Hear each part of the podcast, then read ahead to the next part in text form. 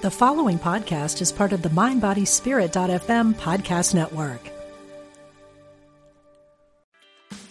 Meditation doesn't have to be a solo practice. Meditation is more fun with friends. Looking for a way to drop in and hang out at the same time?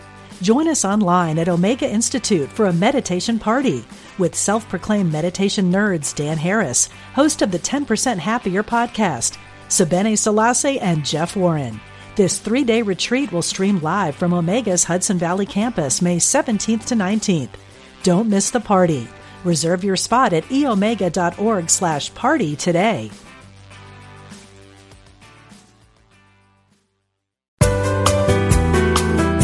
You're listening to Unity Online Radio, the voice of an awakening world.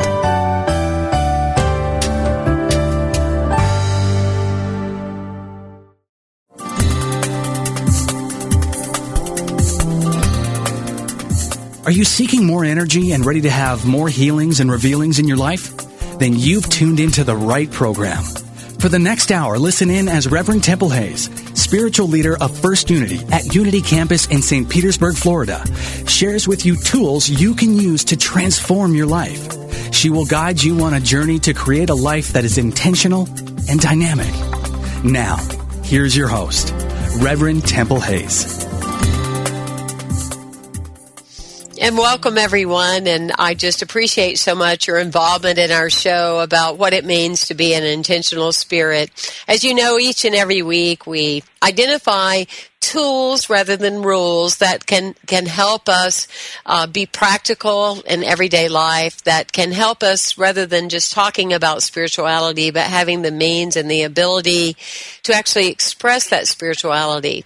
Many of you that listen and follow the show are are clear that for me spirituality is is anything that is nature and anything is na- natural. And about two years ago, I got very involved with the dogs in Brazil.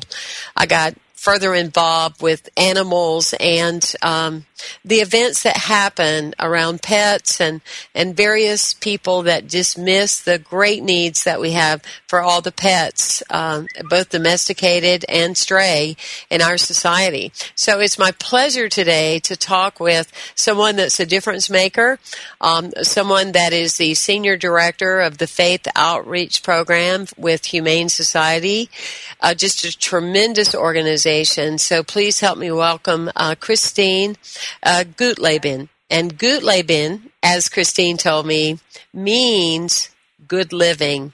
Well, thank you, Christine, because you are definitely somebody that understands what it takes to have a good living by by giving and uh, being a difference maker. That's for sure. Oh well, Reverend Hayes, thank you for having me on the show. It's it's a real pleasure. Well, tell us. Uh, I always like to have people have an opportunity. Um, have you been like so many of us and had a dog and a cat in your lap since you were a, a young girl, or is this something that you know there were events that uh, created your passion for animals? How did you get involved? Well, you know, thanks for that question. I, you know, I, I enjoy uh, reflecting on uh, my journey here. Uh, you know, I, I did have animals growing up, and I loved them, uh, but I don't think I was, you know, too aware or sensitive um, to the issues facing animals. Um, really, until much later, I I uh, studied religion in college and uh, theology in graduate school and it was really in graduate school when I I was I was um, I was searching. I was searching for um, meaning uh, and, and, and understanding, and uh, I I realized that you know the choices that we make um, every day impact the lives of animals, millions of animals every day, um, and and for me, um, I became uh, really involved in the in the food issue and in factory farming, and I realized that I could make a choice every day um, I could choose to reduce suffering every day uh, by being more intentional with my food choices. And I thought that that would be um, a, a practical application or a spiritual discipline for me. It would be a way to exercise my faith in a very real way, um, really by going to the grocery store. Um, so, you know, we all have um, we make many choices every day that impact the lives of animals. Um, some of the most obvious involve our food choices, and there are so many choices in the grocery store now today. Uh, for example, uh, cage-free eggs, um, you know, free-range pork, um, choosing to purchase more uh, plants and more fruits and vegetables than meat. Um, all of those provide us with an opportunity to reduce animal suffering. And so that I, I actually my the the title of my thesis was intentional Eucharistic food choices. And so I'm thrilled to be on your show today because there is um, a synchronicity there, obviously, between my journey and um, and and your uh, the subject of your show. Mm, absolutely, and also um, the whole uh, part of the uh, spiritual practices of the co-founders of the Unity Movement, which is a global movement, uh, which um, there are spiritual centers and communities all over the world of unity. And though not everyone uh, practices according to our co-founders, our our co-founders were vegetarian, and um, and this was you know in the late 1800s and in the early 1900s where you know, you were considered very courageous, you know, to take these kind of positions. Uh, when you look at, they were Midwesterners as well, you know, so they were in cow country and, you know, all that um, in Kansas City, Missouri. And they were very adamant. They had a cafe that was, um, if not all at the time, uh, you know, mostly vegetarian. And so, um, I think that, you know, with what with what you're um, you know alluding to is that um, there and I think that was one of the reasons you and I were so passionate about doing this show is there are simple things that people can do. And that's one of the issues that I find you know being a, a spiritual activist about change about being a difference maker in the world um, instead of sitting on the sidelines. Um, Christine I'm sure you find this to be true as well is that you know, a lot of people, they keep waiting to get involved with the big thing, you know, and instead of doing something um, simple. So let me um, reference an example of that. Um, somebody was telling me that here in the um, the heart of St. Petersburg, there is a man that owns a bicycle shop. And what he does is he goes to the Humane Society and he gets a dog and he only gets one at a time. And people come in his store to buy a bicycle, and he gets that dog to be adopted. and then he goes and gets another one. Now, is that like, I went, that is like one of the most profound ideas that I've ever heard. It's simple, it's doable, and it's one thing that one man can do to find over a year a lot of homes for animals. Don't you love that? I I do. I love it. And you know, there are so many simple things that people can do uh, to to help animals every day. And the story that you share, it it's it's a great example because that man um, he used what was in his power, right, to to do. That was already what he was he was doing. That was part of his uh, career, and he just incorporated helping animals into it. And you know that is um, what I find so inspiring about um, helping animals uh, is that we can all do something. We can all do something.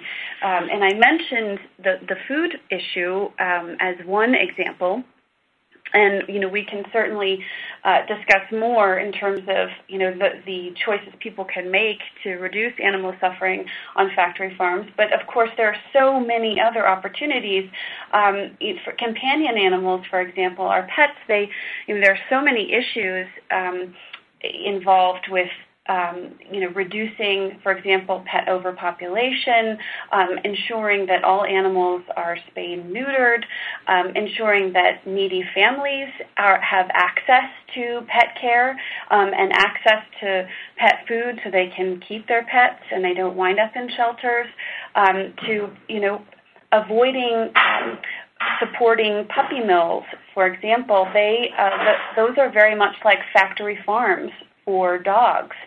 And, uh, you know, we we see, uh, you know, we all have these, um, I think, preferences when it comes to animals. Um, but, you know, there are a lot of really desirable animals in shelters um, that need homes. And, you know, this is a really interesting statistic. But if approximately 10% of people who purchase animals from pet stores if they if those people adopted from shelters, we would not have any more animals in shelters. So it's a really solvable problem.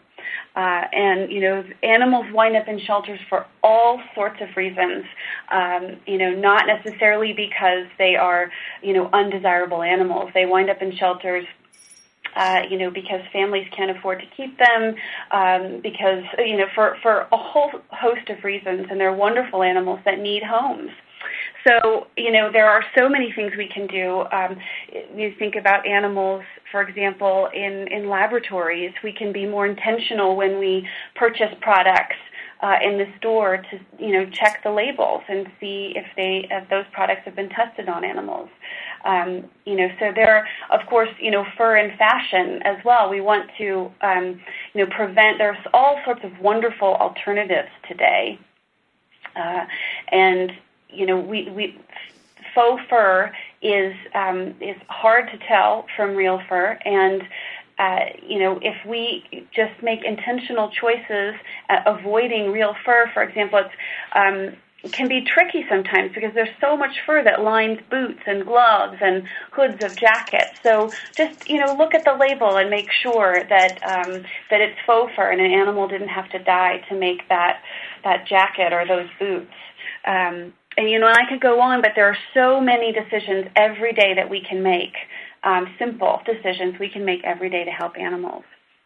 I, I love that, and I, I think that that's if I mean what we know is that we really need to get started, and um, I believe that was a statement of Buddha. You know, the the big difference between uh, never completing and never finishing and never changing is is just never getting started. And with what you're giving, those simple applications of uh, be a, be aware of what you're purchasing, be aware of what you're getting in the grocery store.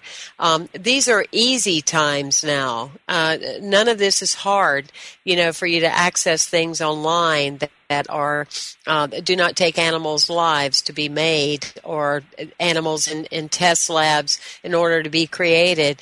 Uh, they're very easy, and I know one of the things that you and I had talked about when we spoke before, and then I do want you to elaborate on your film and you know all these different windows. Um, I'm very confident an hour is going to go by very fast with the two of us today. But the other thing, a uh, practical, is is starting as adults now in our own generations, uh, teaching the truth to the children. You know, what's very interesting to me is that a child will say, Mommy, I don't want to eat duck. You know, or Daddy, I don't want to eat the fish. But as d- adults, we start getting this kind of language that makes it easier on our psyche. We say, I don't want to eat the fillet. I don't want to eat the wing. Um, but we're not calling it what it really is. But children do. They kind of do that innately. I don't want to eat the cow. Please don't make me eat the cow. Not, I don't want to eat a tenderloin. You know, that kind of thing. And the other part of it is the, uh, if we could just tell the truth. Um, because, you know, one of the things that people think is because they go and they drop a dog at a cage in some of the shelters, and I'm not necessarily applying that to the Humane Society because I do know that they are uh, greatly recognized as doing their best not to take the lives of animals. But there are many of these places where people are so aware, unaware, that they they kill the animals with just a few, within a, a few days, and that's where we're missing out on telling ourselves the truth because we say things like, well, they'll probably put the animal to sleep. Sleep means you wake up. You know, killing means you're dead. I mean, it's, it's not that we put them to sleep. It's that we really take their lives from them. And we, um, are not where we are because we have been so responsible about the income, uh, the outcome of that, and and what we can do to to change that. So if we could start using the language that's real, um, I think that that would help change things uh, a great deal as well. What do you think? You're more the expert in this field than I am. I'm just somebody that obviously is so passionate about it. Well, no, Reverend Hayes, that's a um, a really smart observation, and it's true. I mean, we all have all sorts of phrases and ways of avoiding um, thinking about the reality of, um, you know, the really the animal violence that we support. Um, and you know, before I, I get into that, I want to comment on something you said earlier about children. Uh, you know, it's true. I mean, I think children have a natural connection and a bond with animals. Um, you know, I, I just had um, actually my my son is going to be a year old, and uh, I'm a new mom, and I've been so taken with the amount of um, children's toys and books and the focus on animals. It's uh, it's striking, and uh, you know I think it's it's true that the children that we, we all grow up with I think a natural uh, affinity towards animals. And you know i think it's up to us as adults to cultivate that to cultivate that compassion. And in in terms of you know sparing ourselves uh, i think the grief um, and really the sight of um, some of the i think the the animal cruelty that goes on um, is is is I think a, a, problem certainly, and it's our mm-hmm. responsibility to become more informed and more aware. I'll give you an example right now of what's going on.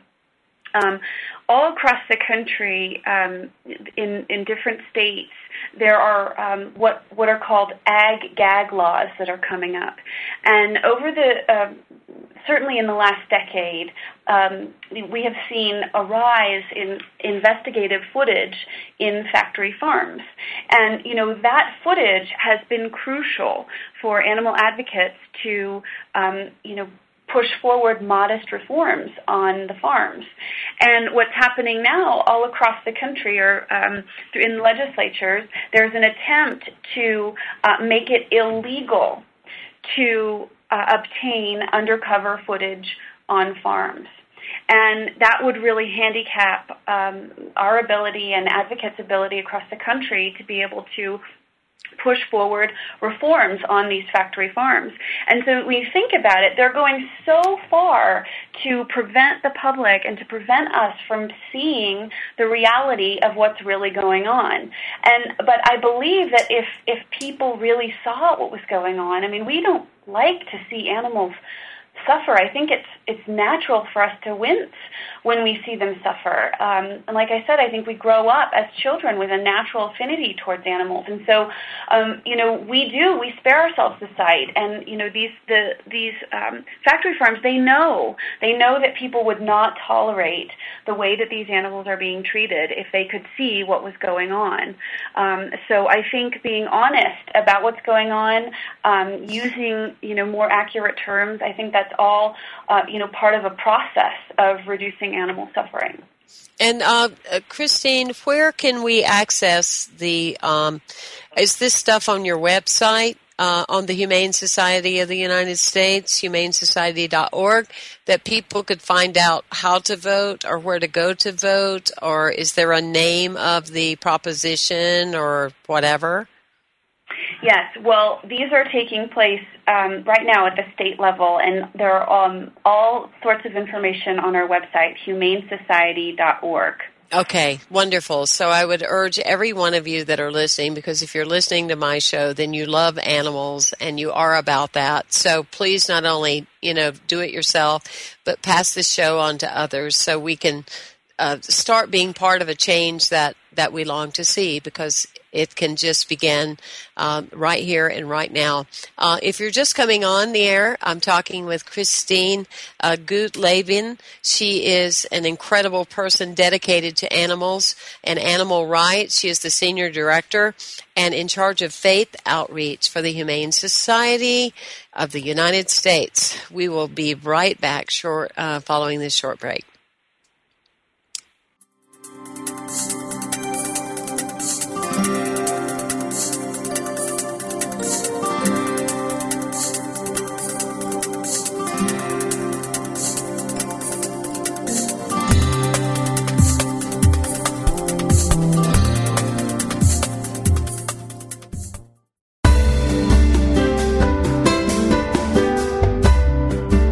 If Unity Online Radio has helped you grow spiritually through programs like this one, please consider supporting this online radio programming.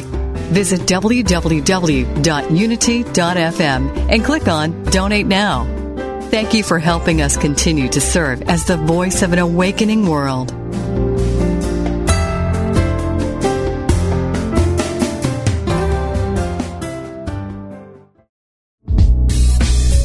If you've ever wondered how a specific Bible verse might be interpreted metaphysically, then Interpret This is for you. In Interpret This, Unity Minister Reverend Ed Townley answers your questions about the Bible and how to apply its verses to your life with passion, depth, and spiritual insight. To submit a question or to enjoy any of his numerous metaphysical interpretations, visit unity.org and click on the Interpret This box.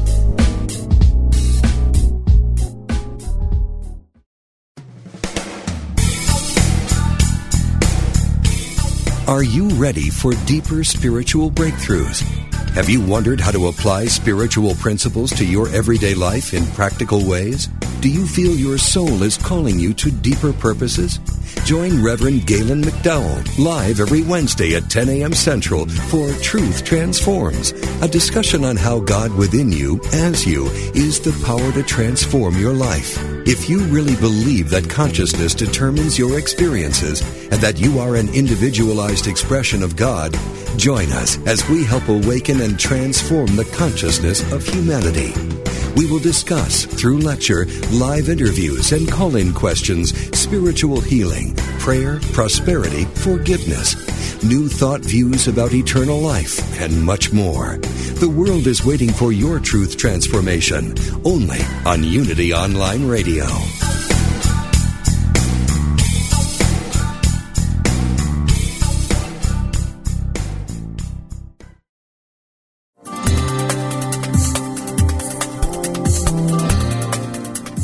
Thank you for listening to The Intentional Spirit, Seeing and Being with Reverend Temple Hayes. If you have a question or comment about today's discussion, you can email us at theintentionalspirit at unityonlineradio.org. Now, here is your host, Reverend Temple Hayes.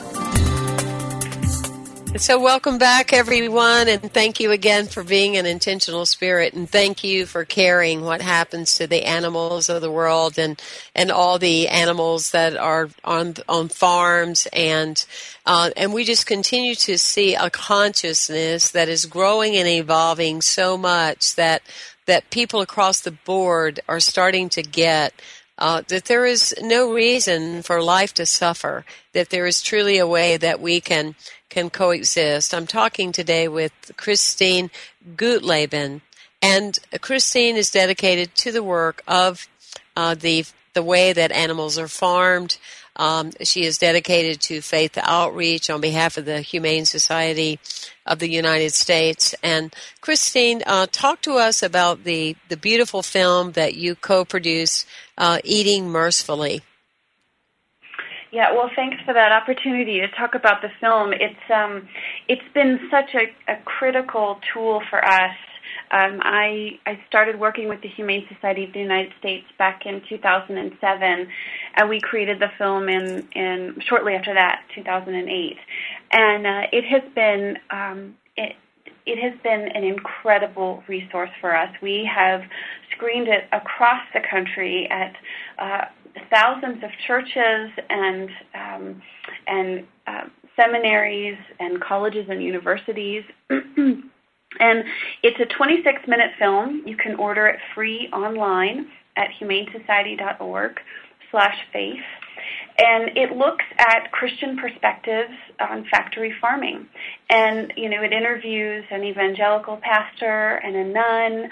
Uh, and it's, you know, a really wonderful way to you know, I think look at a, a, an issue in community. So we encourage church, um, you know, Bible studies, for example, to screen the film. It's 26 minutes, which gives you another 30 minutes if you've got an hour-long uh, meeting to do a Q&A. And we've got, um, you know, suggested questions and discussion questions for the group. Uh, and, you know, we we promote the three R's at the Humane Society of the United States. That's reduce, refine, and replace. So after watching a film like that and considering, you know, how over 95% of the animals in this country are raised for food, um, which is essentially in what we call um, intensive confinement systems, um, where the pregnant pigs or egg-laying hens um, have very little move, uh, very little ability to move at all. They're, they're prevented from engaging in sort of the most basic movements. They're in cages and crates barely larger than their bodies. Uh, pregnant pigs, for example, um, cannot turn around for the majority of their life. They're taken out of a gestation crate, which is about you know a foot. They can move about a foot forward and a foot uh, backwards, and that's it. And they they live in that crate um, nearly their entire pregnancy, and then they're taken out shortly into, and put into a farrowing crate where they can nurse their piglets, but they're they're not able to um, interact with their piglets in any way because the farrowing crate is also um, it confines them, and then they're put back into a gestation crate, and that's their life. They never see outside. They never um, they they really never um, are able to even you know walk freely. Um, they're fed by machines. Um, and it is similar situation for egg-laying hens, and uh, and also, um, you know, we'll, we look at um, now veal crates actually the, the good news is that consumers have got the message on on that cruel practice and so thankfully um, the industry is moving away from uh, the practice where they would tether the baby calf at their at the neck and then um, confine the calf in a tiny crate uh, and slaughter the calf very at a very young age. So thankfully, um, we're moving away from that. We're still not entirely moved away from that. Um, but you know we're going in the right direction and we hope that gestation crates and battery cages for hens also go in that same direction and so this film allows a community to look at those issues um, through the lens of faith and then discern perhaps a way forward in community and also as individuals. So um, I mentioned the three R's, and you know everybody can participate in uh, in the three R's approach, which is uh, choosing to reduce.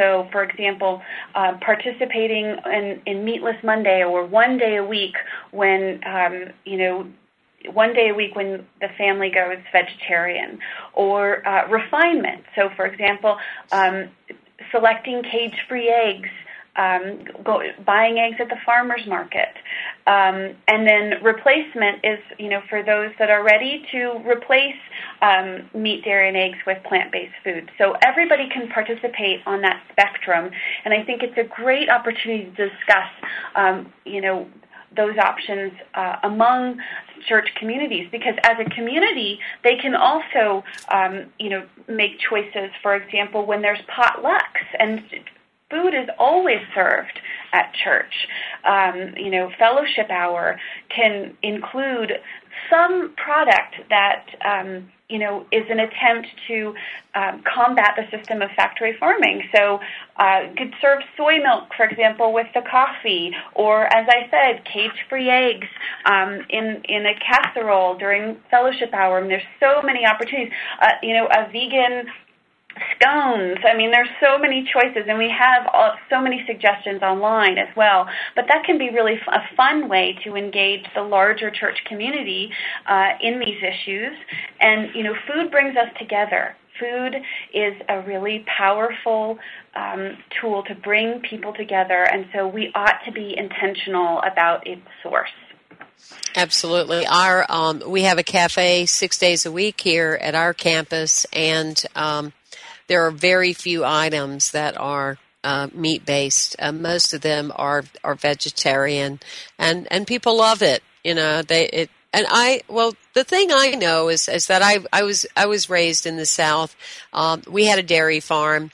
Um, we had a lot of cattle, and we had our own beef and stuff. And it it never really interests me that much. But you know, back then you did what everybody said you're supposed to do. Um, and, you know, we didn't have the kind of languaging that we have now and have as many easy products in order to be a, a vegetarian. But having been in that space, what I have noticed in my life is that as you change the vibration of your life changes. And if you want to be a high energy person and you want to have an incredible, you know, uh, just uh, motivated energy about you, uh, it really does require you to let go of a lot of ways that we ate when we were children with the beef and the potatoes and, you know, all that. And um, I would I can't imagine ever going back, you know, to eating any kind of fish or chicken or anything like that. It just it just doesn't resonate with me at all. But I think one of the other things, um, Christine, that I find that people kind of pretend isn't real is, you know, you can even hear people say in the workplace, oh, I don't really like being around so and so. They're so negative. It kind of brings me down, you know, that kind of thing. And what surprises me is how many people either aren't aware or they haven't become educated of of understanding that when you when you eat a lot of these animals, you're taking on the energy of what they've had to go through in their lives. And why in the world would you want that in your bodies? I don't want that in mine. Um, and it isn't pretty. And it doesn't mean that it isn't happening just because we don't talk about it. It still means that it's happening.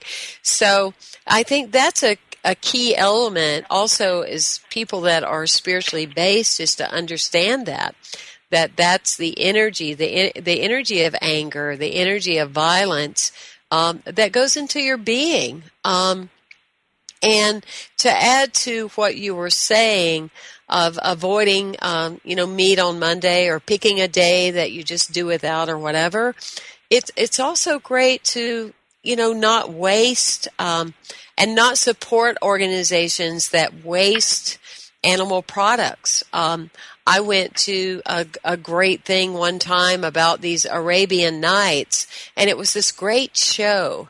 And they had all these Cornish hens, and uh, people were drinking, and you know they were all in this celebratory mood. And I bet of the well 700 people that were there, or if not more, I must have seen. I can't tell you the the two or three hundred of Cornish hens that were not eaten that were thrown in the trash.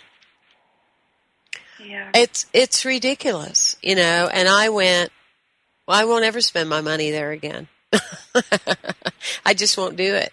Um, so there are a lot of things that that we can do. Well, I'm um, looking forward well, to sharing this film with our community as well because it sounds like it's very powerful. It gives insight and it helps people how to make a few practical changes pretty quickly, is what I'm hearing you say.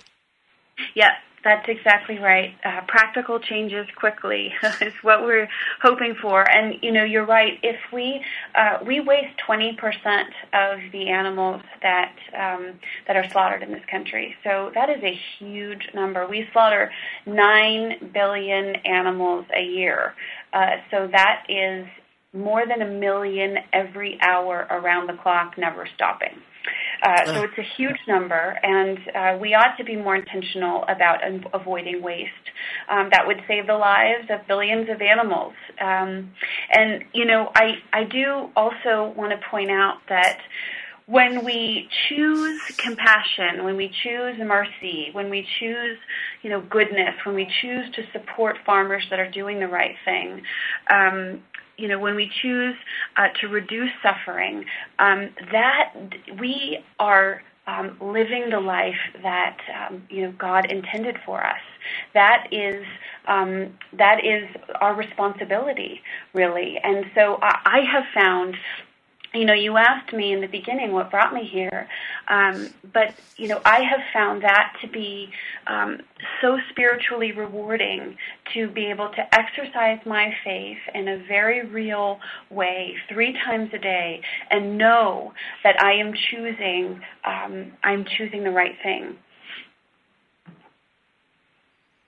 Oh, there's no doubt about it. Um, and I, I, I can't imagine how rewarding you know your your work is because I know with just the the uh, simple efforts that that I have made toward animal placement or towards bringing a crate of dogs from Brazil along with my friend Carol Grundle and um, I've already got a, a publisher that's looking at that that could be another book about the animals. And it's just it's not that you do it because you're going out and looking for something. You do it because it's just the it's the right thing to do.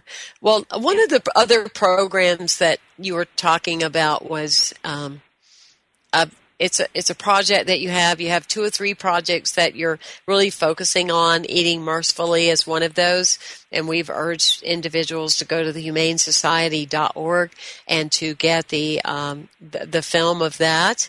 Um, what is the project called? Fill the Bowl. Tell us about that. Right. So you know, communities across the country, usually during the holidays, um, host annual food and clothing and toy drives.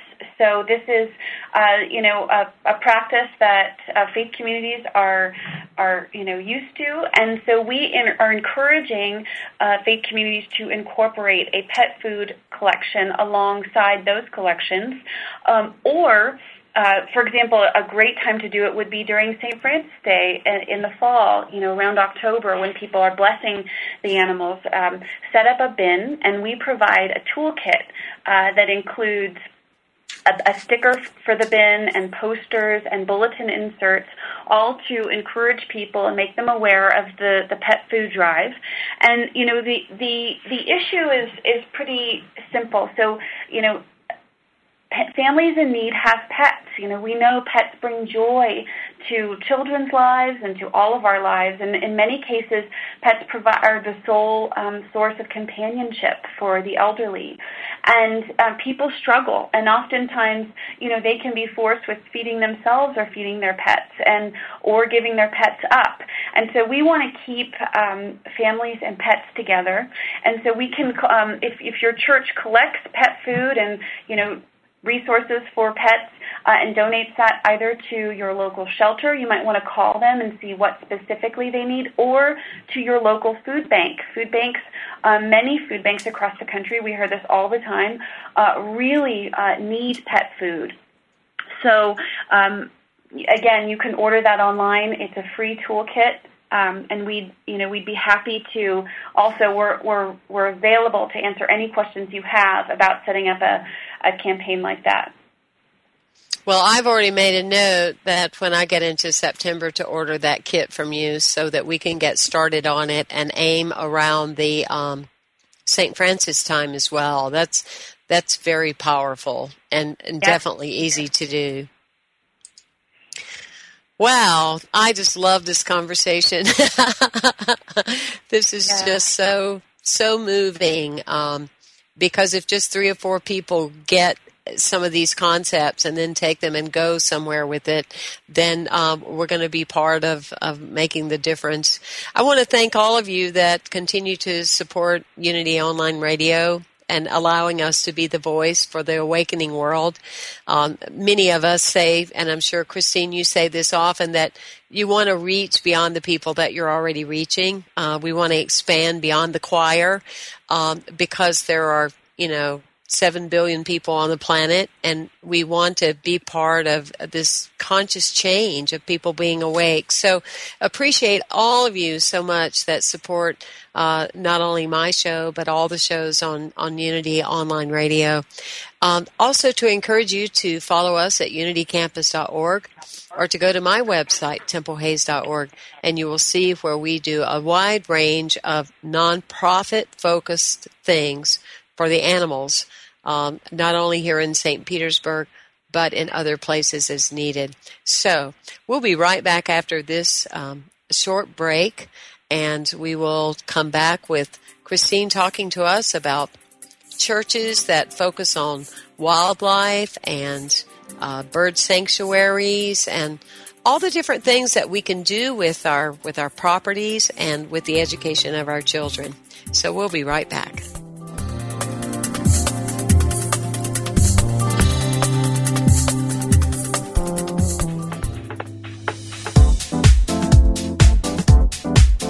What if you could transform your finances and energy level? Go from lack to lots, from low energy to high energy. What if it only took five minutes every day? Would you do it? Shift your patterns by listening to Jane's daily inspiring and life changing messages. Join her global community online at www.ultimateprosperityplanners.com. Prosperity Jane, your personal prosperity cheerleader.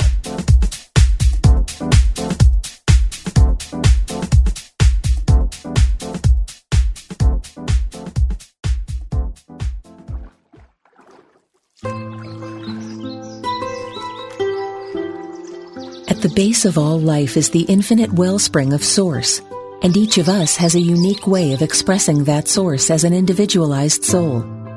Do you enjoy the company of inspiring people who are living on purpose? Do you want to live joyfully attuned to your own unique soul expression? Host Reverend Kristen Powell welcomes you to join the gathering of souls who live this way.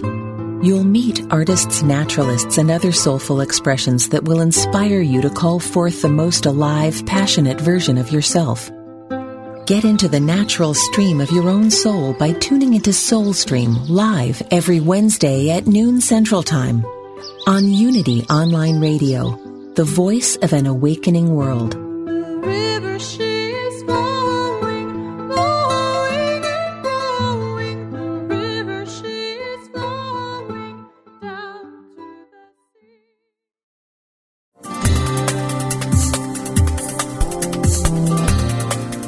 We now return to The Intentional Spirit, Seeing and Being, with your host, Reverend Temple Hayes.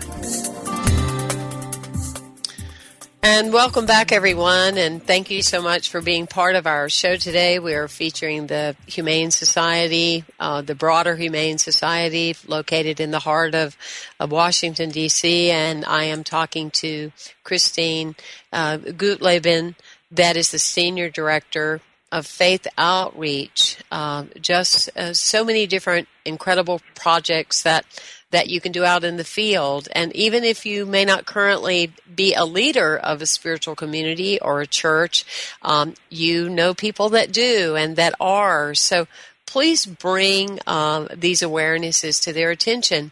It's very simple for them to follow, to go to the website, to look up Christine, uh, to see the various things that are available. We've talked to you today about eating mercifully, of getting the film, of different things you can do to reduce, refine, and replace looking at just changes here and there, um, how to have projects within your community that uh, allow food to go to uh, some of the families and help support the continuous need of of our animals. Um, Christine, the other area of, of, a project that's near and dear to your heart is um, the churches with wildlife. Uh, share with us some information about that. Well, you know, I think uh, we've been talking for the past uh, 40 minutes now, and, and the, the subject of simplicity comes up. You know, simple choices. This has come came up so much during our, our call today, and you know, it's if we reflect just a moment on our own structures, on the, the actual building uh, that we worship in, for example, um, you know, there we that building comes into contact on a regular basis with wildlife, whether it's rats or mice or bats or feral cats, um, birds of of all types, and you know we can again going back to our choices, we can choose to do the quick um, and you know cruel cruel route, which would be to hire an exterminator to come in to, to kill the animals that are, um, I guess, imposing on your your home or your church structure, um, or we can do a little bit of research and figure out how to humanely handle the wildlife that comes into contact with our buildings. And it can be a really fun and inspiring exercise for a church community, and it can be a great um, it can be a great exercise for a youth group, for example. And we have a program called the Humane Backyard, and we encourage churches to look into and research and explore all sorts of humane options for handling wildlife at right there on your church grounds and then for setting up a small plot of land really small. It can be the size of your laptop computer. I mean all you so if you if you attend an urban church for example just the tiniest plot of dirt, for example, or just merely hanging a bird feeder, that can really inspire a community to take notice right? Because sometimes we don't even we just don't even notice the animals around us. Um, and if you live in a in a climate that's cold, for example, in the wintertime, um, that can be the difference between life and death for a bird if you if you hang a bird feeder up. Um, so there are all sorts of humane ways to deal with um, wildlife that come into contact with our homes and our church structures. And we hope that you uh, go online, explore those um, those opportunities and sign up to take a pledge, um, the Humane Backyard Pledge, and then you'll get a, a plaque that you can uh, hang up or uh, in, put in the dirt on your church plot and all sorts of resources. You'll also get um, a, a, subscription to Kind News for children. A Kind News is a wonderful um, bi monthly uh, magazine for kids and that can be a, a great way to look at some of these issues uh, during Sunday school, for example. So, um, so yeah, so the three programs that we encourage churches to get involved with are the uh, Fill the Bowl for companion animals. If you know your heart is really in caring for dogs and cats, and that's a great approach to take. Eating Mercifully is a documentary that looks on factory farms, and that's a great approach to consider food choices. And then Humane Backyard, if um, if your heart is really with wildlife. So there's so many opportunities to get involved. And one of the things, uh, Christine, that we did um, a few years ago, we had a lot of birds that had made their homes in the gutters, the gutter system, the drainage system of our of our uh, community. And so, when we removed the gutters, um, it was it was quite a, a an interesting time because the birds didn't want to leave. You know, they were like, "What just happened?"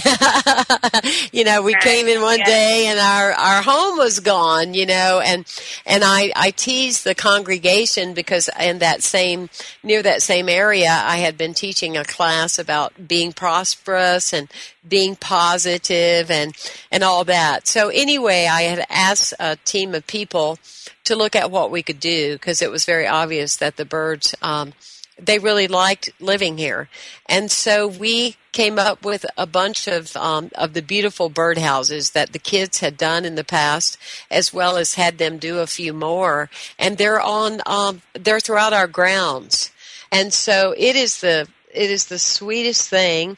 Um, it's a great story. Um, the kids love it because we are teaching them how to really have a, a, deep reverence for the animal kingdom and for all living creatures. And we have birds everywhere.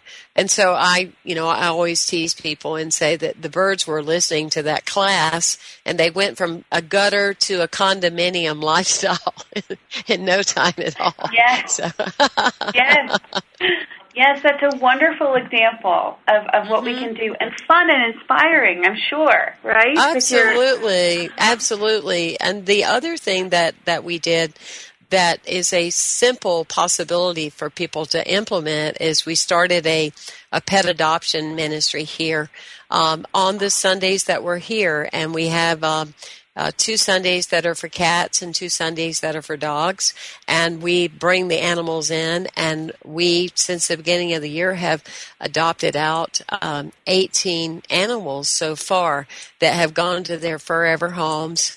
And people love it, and the children help with that. And uh, we already have a couple of kids now that are saying one day they want to be uh, veterinarians and uh, they're talking about the value of uh, loving the animals, and it's just really cool. You know, it's um, it's well, just your meaningful. Your community is a wonderful example of you know of how to get involved, and so I you know I thank you, and um, and, and you're absolutely right. It's um, you know when we cultivate compassion among um, our communities and with our children. Um, that makes a better world, not only for animals, but for people too. Yeah, because it, it, you know, we are the adults now that we are supposed to be the role models. And um, it, it's so evident and clear how it's so necessary for us to to understand as spiritual people that there is a connection. And um, and there are so many animals that are helpless.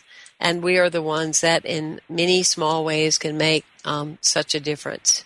Well uh, talk to us a little bit more about about your organization and and what can we do to all be a part of it in other ways or even elaborate on what we've already talked about christine sure sure well um, you know, just quickly, the, the Humane Society of the United, States uh, is the nation's largest animal protection organization.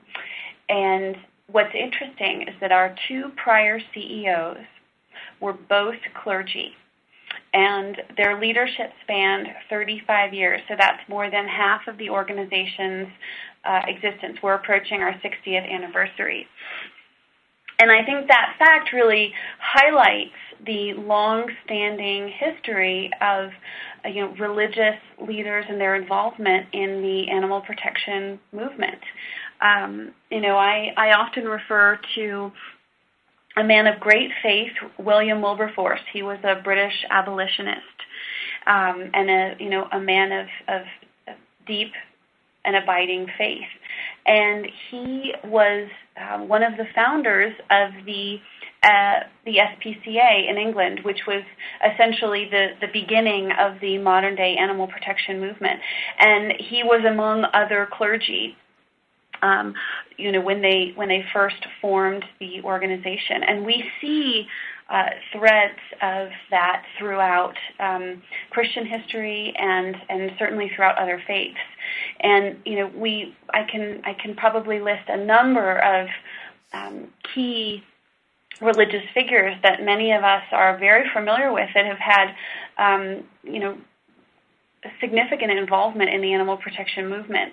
Uh, C.S. Lewis, for example, uh, he wrote Mere Christianity is a uh, inspiring figure for many. He was um, very concerned about animals throughout his entire life, and you know, as you know, he wrote the Narnia series, and you know, animals embodied a lot of uh, um, great virtues, for example. Um, John Wesley, a key figure in the mainline Protestant movement. I mean, so many uh, key key faith leaders have been very involved in these issues. So um, this is nothing new. There's a there's a great history there, and online we've got a um, a religious database really of official statements issued by major denominations and traditions in this country on animals. So if you're curious about for example, what the Catholic Church has ever said about animals, or the Methodist Church, or uh, what Hindu culture has to say about animals, um, what the three branches of Judaism have to say about animals. Um, all of that is online um, on our online library. So if you go to humanesociety.org/faith, um, there'll be a, a link right there for our religious statements on animals so I just I wanted to be sure that um, you know, we we touched on that today. That there's just there's a long-standing history of of religious and spiritual involvement in in the in these issues, and so um, there's a lot of information there and a lot of uh, inspiring stories of what people have done in the past to help uh, reduce animal suffering. And if you are um, an audience member and you are a teacher, um, you work with the city council um, wherever you are in these positions out in the field, just remember, even if you just, your takeaway is to remember that if 10% of the pet store animals were adopted through the Humane Society and other organizations, that we would eliminate so many of the issues that we have. But one of the things that I will do as a as a plea call to each and every one of you is don't hold back your values of how you feel about animals and pets because the children are listening and they will continue to model according to you. And Christine, I think one other time when we had spoken, um, I shared with you that my best day is when people come up to me and say, Thank you for changing the way that I think about animals and that I think about birds and wildlife sanctuaries and all those kind of things. I mean, to me, I feel like, okay, you know, those are the moments that you continue to kind of model what you really believe and people do pay attention you know, over time. And so my hat goes off to you. And I just say thank you, Christine, for doing what you're doing. And if there's any way or a different way that I can be part of that, aside from having you on the show, we collaborate here and we want to do more with the Humane Society here in the heart of St. Petersburg. But I just wanted to say thank you for gr- well, job well done, Christine. job well oh. done. And it's been a pleasure to have you on the air. Everyone, please go to thehumanesociety.org and find out how starting right away you can become part of one of these tremendous projects. Thanks again, Christine. It has been my great pleasure to have you on the show today. Thank you, Reverend Hayes. Many blessings. We will talk again. Thank you, everyone, for joining our show today. And it's topics like these that really make a difference, that allow us to be part of a changing world by reaching people or by helping pets and animals whose world isn't changing. Thank you so much for being part of this work. And may you continue to have a tremendous, tremendous day. God bless you, everyone.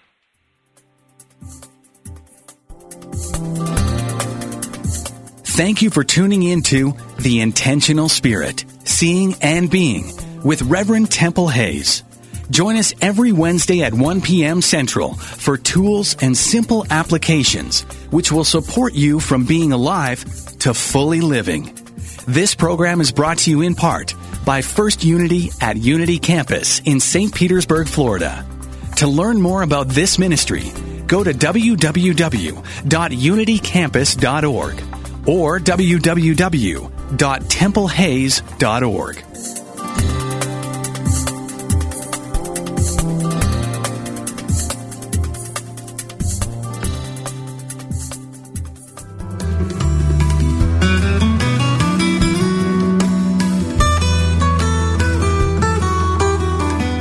Does music open your heart and bring you peace and joy?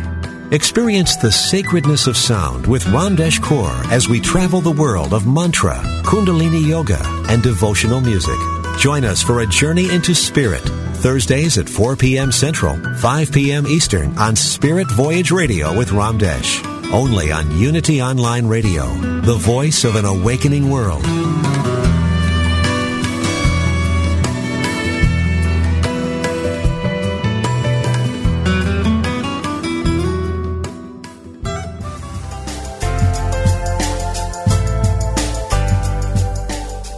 Saying to yourself, I'm going to focus on me starting Monday, or right after the holidays, or on my next birthday? Well, we are here to say, don't wait another moment. Your health is the most important gift you have for yourself and those you love. Start now to become a more vibrant, healthy human being. Take that critical first step and join us every Tuesday at 9 a.m. Central on Awaken to Your Best Health only on Unity Online Radio, the voice of an awakening world.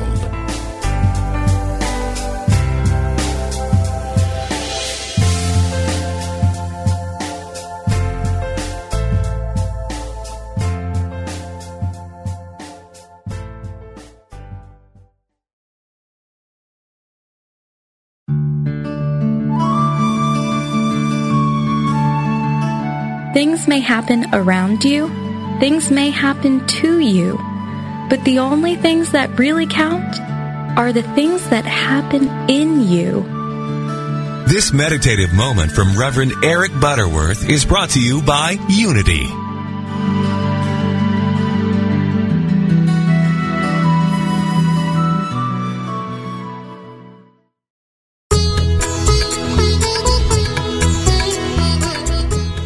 Benefits of spiritually conscious living start now.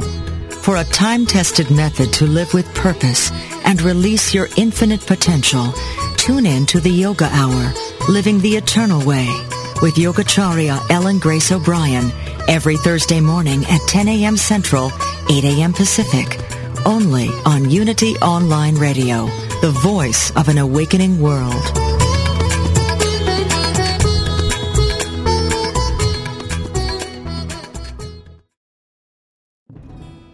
Hello, I'm Dr. Steven Farmer, and I am an author, teacher, psychotherapist, and shamanic practitioner. On my podcast, Healing for Your Soul, I welcome some amazing guests and introduce you to some healing techniques like earth magic, working with nature and animals, and really getting to the heart of what is keeping you stuck. I want to help you deepen your spirituality and let go of blocks that are holding you back. Let me help you in this journey called life. Part of the mindbodyspirit.fm podcast network. Subscribe and follow wherever you get your podcasts so you don't miss an episode.